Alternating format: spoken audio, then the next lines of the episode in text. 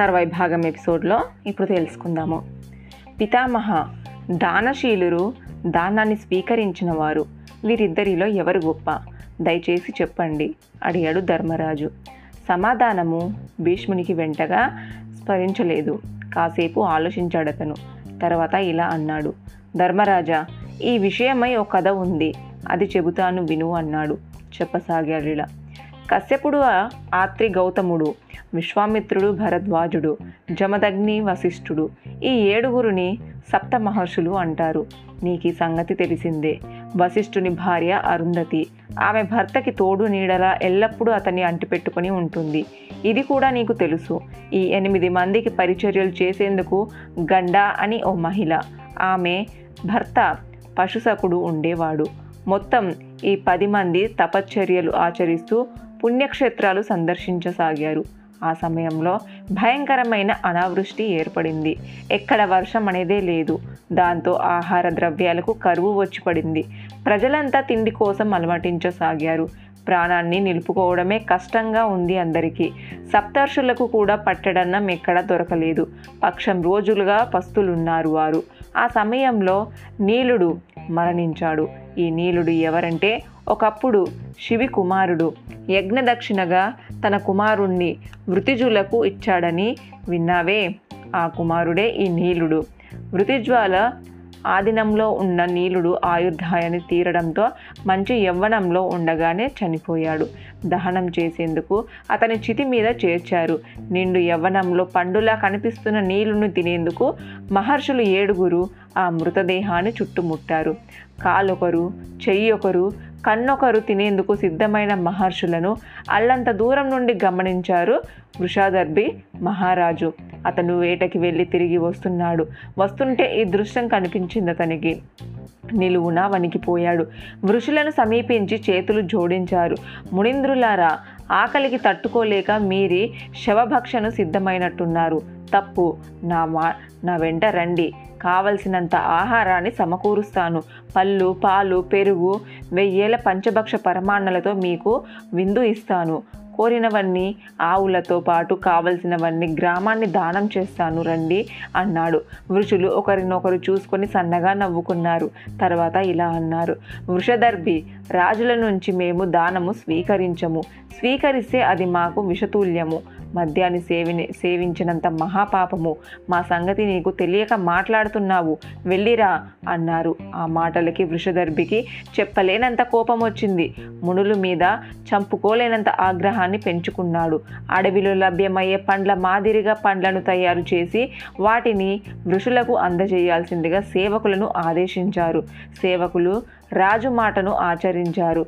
పండ్లను వృషులకు అందజేశాడు. తినబోతు పండ్లను తేరిపారా చూశారు వృషులు. అందులో బంగారం ఉన్నదని గ్రహించారు. నవ్వుకున్నారంతా. వద్దని తిరస్కరించారు. తిరిగి వచ్చి వృషదర్భికి జరిగింది వివరించారు. సేవకులు దాంతో మరింత కోపదృక్తులయ్యారు వృషిదర్భ సప్తర్ సప్తర్షులను సహకరించేందుకు హోమాన్ని తలపెట్టారు. హోమము పూర్తయింది. అందులోంచి పరమ భయంకరమైన రాక్షసి ఉద్భవించింది. ఆజ్ఞ అంది. చేతులు జోడించి వృషదర్భి ముందు నిల్చుంది. సప్తర్షులని సంహరించి కనిపించు ఆజ్ఞాపించాడు రాజు. మహారాజు మాట చెల్లిస్తే వస్తాను అని అక్కడి నుంచి నిష్క్రమించింది రాక్షసి. మునీంద్రుణ్ణి వెతుక్కుంటూ బయలుదేరింది. కశ్యపదులు కందమూలాలకై అన్వేషిస్తున్నారు. ఆ అన్వేషణలో ఓ సన్యాసి సప్తర్షులను కలిశాడు. అతని పేరు శునస్సకుడు. ఋషులను వెన్నంటి ఉంటాడు. ప్రాధేయపడ్డాడతను. కాదనలేదు వారు. కలిసి రమ్మన్నారు. ముందుకు సాగిపోయారంతా కొద్ది దూరం ప్రయాణించిన తర్వాత వారికి ఓ చెరువు కనిపించింది. తామర పువ్వులతో కలకలలాడుతుంది ఆ చెరువు ఆకలితో ఉన్నదేమో అని అనుకున్నారు. తూళ్ళ తూళ్ళతో కడుపు నింపుకుందామనుకున్నారు ఋషులు. చెరువులో అడిగబోయారు. అంతలో వారికి అడ్డంగా వచ్చి నిల్చుంది ఓ రాక్షసి. చూసి ఆశ్చర్యపోయారు ఋషులు. ఎవరు మీరు? ఎవరు నువ్వు? నీకు ఇక్కడ ఏం పని? అని అడిగారు. సమాధానం సమాధానం వినకుండానే తామర తూళ్ళ కోసం చెరువులోకి అడుగడగబోయారు. వారించింది రాక్షసి. ప్రశ్నించి సమాధానం వినకుండానే తెగిస్తున్నారే. నేనెవరననేది మీకు అనవసరం. అయినా చెప్తున్నాను వినండి. ఈ చెరువు మాది. దీనిని ఎల్లవేళలా పరీక్షించడము నా బాధ్యత. నేను రాక్షసిని. అంది. ఆకలి బాధను ఓర్చుకోలేకపోతున్నాము. తామర తూళ్ళతో కడుపు నింపుకోవాలనుకుంటున్నాము. దయచేసి మమ్మల్ని అడ్డుకోకు. తప్పుకో అంటూ వృషులు చెరువులోకి ప్రవేశించబోయారు. ఆగండి అంది రాక్షసి. వృషుల్ని చెరువులోకి ప్రవేశించనీయలేదు. ఇలా అంది. మీ మీ పేర్లు చెప్పి చెరువులోకి ప్రవేశించండి.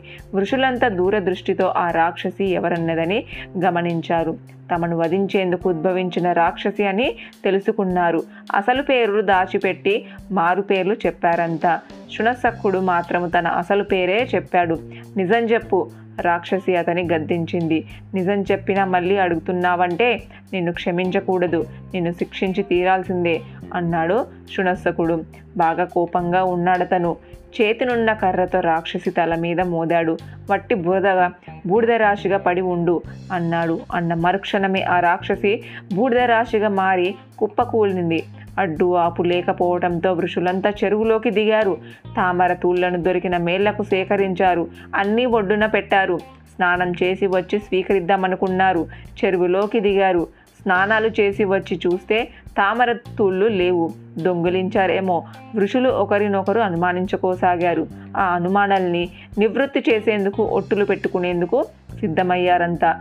శునస్సకుని ఎదురుగా నిలబడి తమ తమ ఒట్టులు ఒప్పు చెప్పుకొచ్చారు. ఋషులు మొట్టమొదటి అతి మహాముని ఇలా ఒట్టు పెట్టాడు. నేనే గనుక తామర పూలను దొంగలించినట్లయితే ఆవుని కాలితో తన్నిన వాణ్ణవుతాను. సూర్యునికి ఎదురుగా మలమూత్రాలు విసర్జించిన వాణ్ణవుతాను. రాత్రివేళ వేదాలని అధ్యయనం చేసిన వానవుతాను వశిష్ఠుడు ఇలా అన్నాడు. నేనే గనుక తామర తూళ్ళను దొంగిలించినట్లయితే వేల కాని వేల వేదాలను అధ్యయనం చేసిన వాణ్ణవుతాను. సన్యాస స్థితిలో కాముకత కుక్కతో సంచారము కన్యా విక్రయము శరణాగత పరిత్యాగము కరుణ కలిగి ఉన్న దరిద్రుడైన దాతను దానం చెయ్యమన్నా అవుతాను. కశ్యపని ఒట్టు పెట్టుకున్నాడిలా. నేనే కనుక తామర తూళ్ళను తొంగిలించినట్లయితే వృధా. మాంసభక్షణ చేసిన వాణ్ణవుతాను. సభా మధ్యలో నిలిచి పక్షపాత ప్రసంగం చేసిన వాణ్ణవుతాను. దుష్టదాన పగటివేల భార్యను కూడటము లోభంతో బ్రాహ్మణుని బాధించిన వాణ్ణవుతాను. భరద్వాజుడు ఇలా అన్నాడు.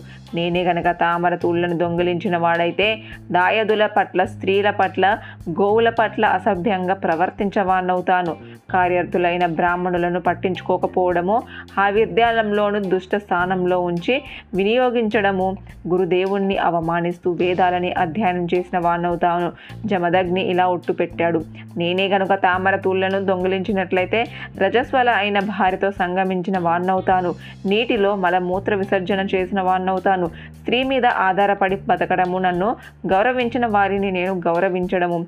నిస్సహాయుల పట్ల శత్రుభావము. పాడి ఆవుల్ని దండించిన వాణ్ణవుతాను గౌతముడు ఇలా అన్నాడు. నేనే గనక తామర తూళ్ళను దొంగిలించినట్లయితే వేద పారిత్యాగము సోమ విక్రయము పతితను ఆధారము చేసుకుని జీవించడము పేరు ఊరు లేని గ్రామాల్లో పడి బతికిన వాడినవుతాను విశ్వామిత్రుడు ఇలా ఒట్టు పెట్టుకున్నాడు. నేనే గనక తామర తూళ్ళను దొంగిలించినట్లయితే నన్ను నమ్మిన సేవకులని పట్టించుకోకపోవడము నమ్మని సేవకులని అభిమానించడము కపటంగా ధర్మాలు వల్లవేస్తూ రాజుని సేవించిన వాణ్ణవుతాను. అరుంధతి ఇలా అన్నది. నేనే గనుక తామర తూళ్ళను దొంగిలించినట్లయితే అత్తి నింద భర్త పట్ల దుష్టభావము ఇతరులకు పెట్టకుండా ఒంటరిగా పరమాన్నాన్ని తిన్నదానవుతాను. సప్తర్షులు అరుంధతులు ఒట్టు పెట్టుకోవడము ముగిసింది. ఇక మిగిలింది గండ పశుసకుడు సురసకుడు ఆ ముగ్గురే మిగిలారు. వారిని కూడా ఒట్టు పెట్టుకోమన్నట్టుగా చూశాడు ఋషులు. అందుకు వారిలా సిద్ధమయ్యారు.